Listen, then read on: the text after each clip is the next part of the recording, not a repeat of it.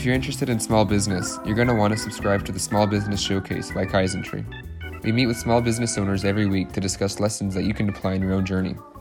Learn from their failures, successes, and stories to discover how to build a life doing what you love. For those of you who already have a small business, be sure to check out kaizntree.com, an online platform that helps manage your inventory, sales channels, customer relationships, and more.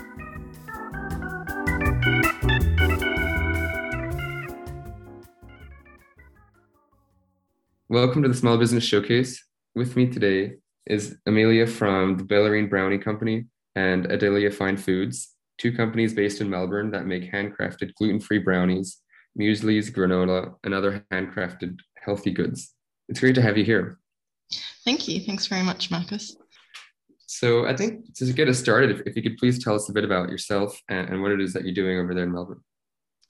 Uh, so we're, we're actually based down in regional Victoria, down on the Bellarine Peninsula, so about an hour's drive from Melbourne. And down there we have a custom built commercial kitchen set up where we've got a team of chefs predominantly, um, and we manufacture and package a number of different brands. Um, so brands that you would see on sort of independent supermarket shelves or greengrocers. Uh, so as you mentioned, the Bellarine brownies, uh, we've got the four brownies and a rocky road. And Adelia Fine Foods specializes in granolas, mueslis. We have a pancake mix range and a no- number of other um, goodies as well. And is that sold, um, so you said in, in, different independent grocers, is it mostly through sort of stockists or is it also in different sales channels? Probably 80% of our sales would come through our stockists. For Adelia, we have approximately 300 wow. stockists now around Australia.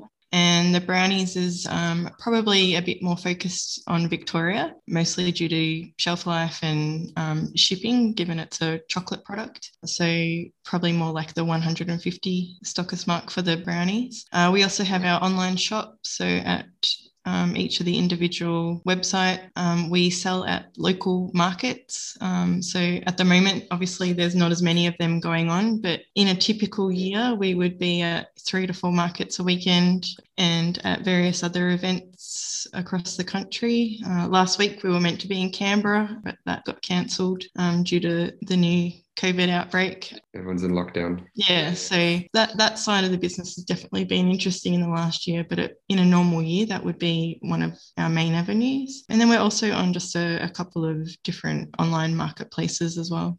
And at, at the start, was it with stockists that that you grew, or was it with the markets and online, or what was sort of the initial growth like? Yeah, so initially uh, we we launched with Adelia Fine mm-hmm. Foods. Um, so my husband and I, I guess, wanted to start a business for ourselves, um, and we we did this just on the weekends and after hours. So we both had our full time jobs still, and um, that was predominantly at the markets. So we would, you know, make product in the evenings and then go to the local markets on the weekends and sell it. It was really from here where we were getting asked the question over and over again: Where else can we buy this? Um, you know, this market's only on once a month or once a quarter or whatever that market was on for. Where else can we get it in the meantime? Um, so that sort of pushed us to, to have our online store up and running, but also gave a little bit of incentive to reach out to a few stockists. So we reached out to a handful here in Geelong um, who are still to this day our biggest supporters. Um, so we're forever grateful for those stockists. And yeah, he he um you know he was accepted straight away, and the product sold well, and that then gave him confidence to go into other stockists around the state as far as Victoria goes, we still manage that ourselves. Um, so Adam and mm-hmm. the team will predominantly, you know, call them or text them or email them depending on each individual stockist's preference. And then in New South Wales and South Australia, we have a distributor. And so, and, and this product was originally with the muesli or with the granola that, that you started off with? A bit of both. So we we launched with five products um, from memory. this is testing the memory. I think it was two granolas and three mueslis that we launched with. All five of them we still have. The recipes changed slightly in in the eight years that we've been going.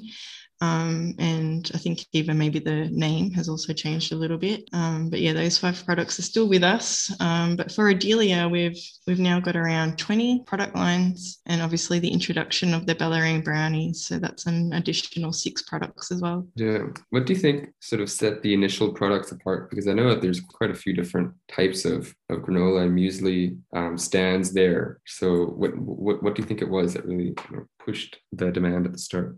Yeah, it's a good question. And I don't know the exact answer to the question. Um, I think at the end of the day, it would be probably the quality of our products. So um, we've never compromised on the quality of the ingredients that we use, always aim to have the best recipe. We use the, the markets that we go to as like one of the main streams to get customer feedback. So you're actually talking with those customers directly uh, and you can really get an understanding of what the current trends are or what you know the customers needs are so we've been able to adapt based pretty much directly on what the customers told us that they wanted. I think also just the passion of, of us. So we're the ones at the market. Um, we also have my mum sometimes doing them as well, but um, just having the three of us sort of yeah, we've we've never hired someone to sell our product at the markets. It's always been us. And I think people appreciate that. They like to talk to the founders and the owners and the people who know the product best. And if you can sort of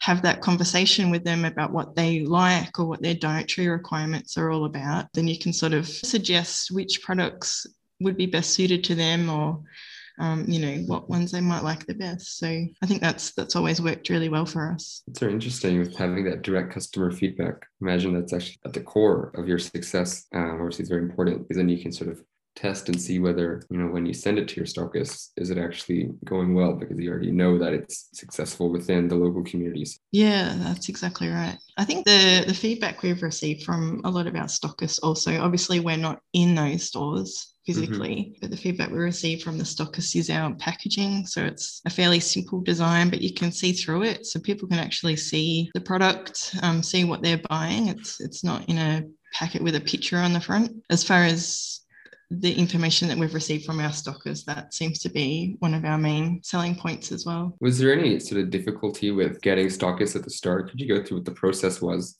or what, how does it actually work? So originally, um, as I mentioned, Adam went to those sort of five local ones. Um, so he actually went in store, spoke to the owner or the relevant buyer for that area. And he actually, as nervous as he was and as scary as that process was, it was actually really easy for him. Um, these sorts of shops genuinely want to support local businesses. And when they see a product that they like and they see a business owner that's sort of beaming with passion and determination for this product to do well, then they can kind of see that it's selling on the shelves as well. So yeah, as, as much as Adam never did this at all in his previous roles or career, I think just the passion that comes across through him is really what drove that. And then obviously, as we grew throughout Victoria, he would do road trips and continue that sort of model, trying to speak with people face to face. Some of the bigger chains, obviously, that can't happen necessarily just by walking in. Um, so, yeah, there might have been a series of emails or phone calls to set up a meeting with the relevant person. And sometimes we would even, you know, get knocked back a couple of times. But mm-hmm. again, it's just that determination. We want our product in these stores. So just keep going. Don't yeah. give up after the first time you get knocked back. Um, yeah, there has been a few stores where it's been like that, and you know we're in them now, and it's going well. Yeah, that's fascinating. I think it seems like it's been very. Has it actually been that smooth? It's the way you're describing it seems like it was. It was really sort of. I'm sure not easy, but it seems like it was very smooth growth. Yeah, I guess so. Like from afar, it probably looks like we've grown quickly, but we feel like we've grown quite slowly actually. So we've always um, taken it in steps that we felt we could manage. Yeah. So originally, like the focus was sort of on say 20 to 30 stockers for that first year and then that grew and it grew like significantly 20 to 100 say in the following year but still at a pace that we thought we could manage. And often those stockists might just start with, you know, a couple of your products. So having a good idea of what your top sellers are or what the customers are most interested in is really handy as well. Getting those key products in and on the shelves and then proving that they will sell. And then obviously just trying to grow that shelf presence um, throughout the journey. Yeah, because I guess when you put it in, in like a stockist store, It's really comes down to the packaging to sell the product. That's right or, or does the sort of the store owner also help? Again the last year's been very different. So yeah. when we first started we could go in store and do tastings and we didn't do that for every store and that would be impossible but we do do that for the stores that wanted or the stores that encourage that sort of thing to happen some stores will also, you know, you can send them extra product and they might do something similar on their own mm-hmm. accord. So they might put out little sample jars or whatever for the customer to take. But again, every stockist is different and the, you know, the space they have or the the amount of stuff that they have that can help you do these sorts of things is very variable. I guess being flexible as a business owner and working with them to whatever works best has really worked for us. Yeah. What would you say are some of the challenges that you faced along well, we're a husband and wife team. So um, I guess that's been one of our biggest challenges working out how to work with each other and still have a respectable relationship outside of the business as well. Got a young family, two daughters, um, and still being, you know, able to have that work-life balance is obviously very hard in a husband and wife uh, business model some of the other challenges, I guess, would be through that growth. Um, we're kind of lucky. The the two of us have very different strengths, and in different areas, one of us might be more conservative than the other. But at the end of the day, we kind of balance each other out. Uh, so taking some of these big steps from going for example, from a home-based business to uh, building that commercial kitchen in an industrial estate and things like hiring our first staff member and every staff member thereafter. Mm-hmm. You know, all these sort of decisions, I guess, are all challenges. You've got to make sure that you've got enough income coming in to support them and enough growth predicted to to make sure that's the right decision. Yeah. And what year did you actually start the business? So Adelia Fine Foods, we launched just with our family and friends, like tiny, really small launch um, in November 2013. And at that time, like I said, we were just attending markets. And it mm-hmm. probably wasn't until June the following year that we finally got into a stockist. Bellarine Brownies, that launched after we moved to the commercial kitchen in the industrial estate. So I guess the way that sort of came about was we now have this custom built premise where you know we can really control everything inside of it um, we've now got staff members and things like that how mm-hmm. can we make the most of all of this and how can we utilize the relationships that we have with our stockists to the best that we can. Um, so we come up with the the idea of having this other brand and why brownies. Well, we to be honest, we tried lots of different products at the time.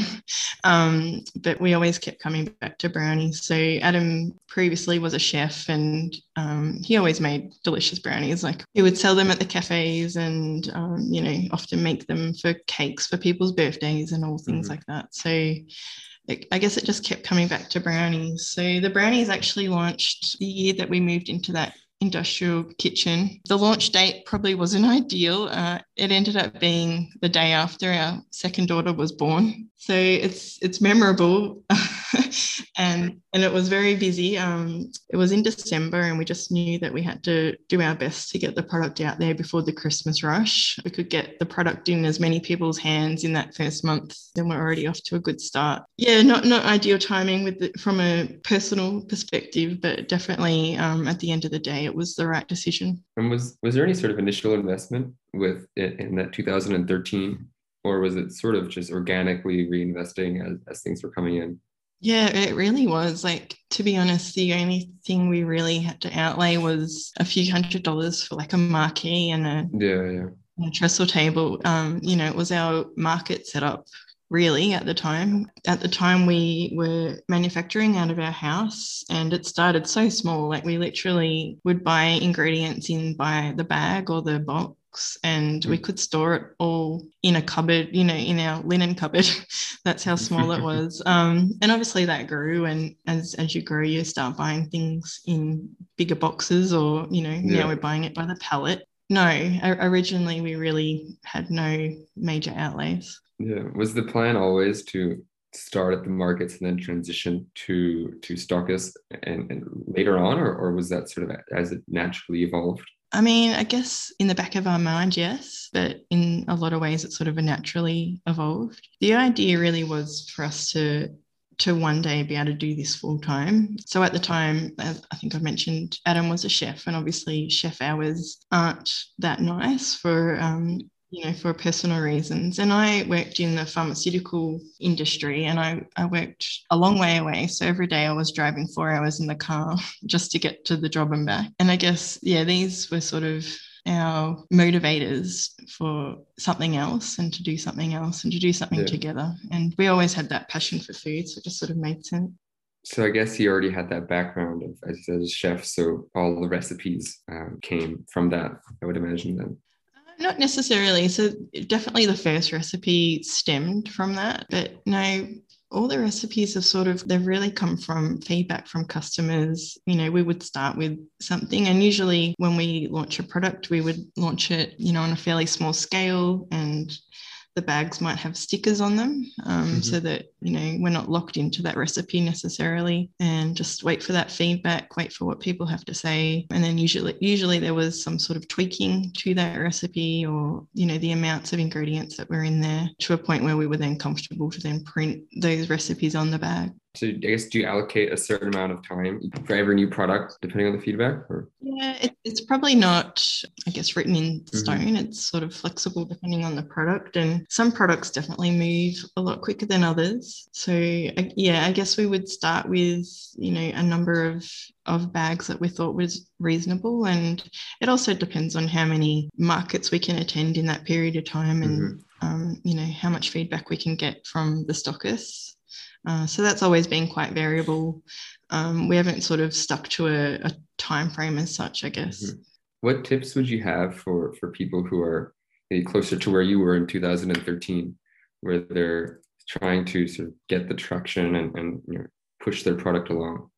Um, so I guess the the main tip for me would would be to have belief in yourself. Obviously, there's so many areas when you're starting a business where doubt can creep in. And I guess you just got to believe in yourself, believe in your product. The the success of us getting into those stockists really was because we had a good product, but also because those stockers could see the passion mm-hmm. in Adam. So I, I really believe that. Yeah that it was his belief not only in the product but what he was doing um, and his determination for that to succeed. I think it's also really important to have a good support network around you. So you know we obviously have each other but we also have a really supportive family. We now have a fantastic team who have our back. You know we can now go away for a couple of nights and we trust that they're going to keep that business running and then we've also got a few people within the business um, network that we can sort of reach out to whenever we want to run an idea past or, or whatever. So not necessarily a mentor, but you know, people that we can bounce ideas off as we grow. I think I think that's great advice. Yeah, especially that sort of idea you know really persevering at the start, where I think you know at times it can be challenging, where you know obviously it kind of goes like waves up and down, up and down. But sort of as as, as you've proven here, you know, if you really stick to it and maintain the dedication, you know, eventually things uh, start to go well. And then, you know, a few years down the line, it's, it's, a, it's a big business. Um, where, yeah, as you mentioned, you know, 2013 to now, it seems very organically that it's grown uh, to get to the point of where it is today. Yeah, thank you. Yeah. So I think maybe to to sort of wrap it up here, whereabouts can our listeners actually find you? Uh, so we've got our two online stores um, adeliafinefoods.com.au and bellarinebrownie.com.au. Also, at both of those websites, there is a stockist page, and you can find out where your local stockist is. In Victoria, where I feel like we're everywhere. Um, so, hopefully, there's somewhere near you. And if not, get in touch with us, send us an email, and we'll see what we can do. With Adelia, there's quite a few stockists around Adelaide and uh, New South Wales as well. We can also be found at the local markets when they're on. So, predominantly, we do sort of Geelong, Bellarine Peninsula, and the Surf Coast. Uh, so, if you're a local to any of those areas, feel free to pop on down and say hi. And we'll include the links to all of that in the podcast uh, description so that you can just sort of go and click on that. Yeah. And I do recommend checking out the websites. The brownies look incredible in the photos and they're all gluten free uh, which is great as well. Yeah, so thank you for coming on today, and I hope you have a nice remainder of the day. Thank you. Thank you for listening to the Small Business Showcase. If you like the episode, be sure to subscribe on Spotify or Apple Podcasts so you don't miss out on the next one. The discussion continues online. Head over to kaizntree.com slash articles to share your thoughts on today's show and to read some of our articles which cover useful topics, such as what to do about Apple's new iOS update. For more from Kaizntree, follow our Instagram at Kaizntree or visit our website www.kaizntree.com. That's www.kaizntree.com.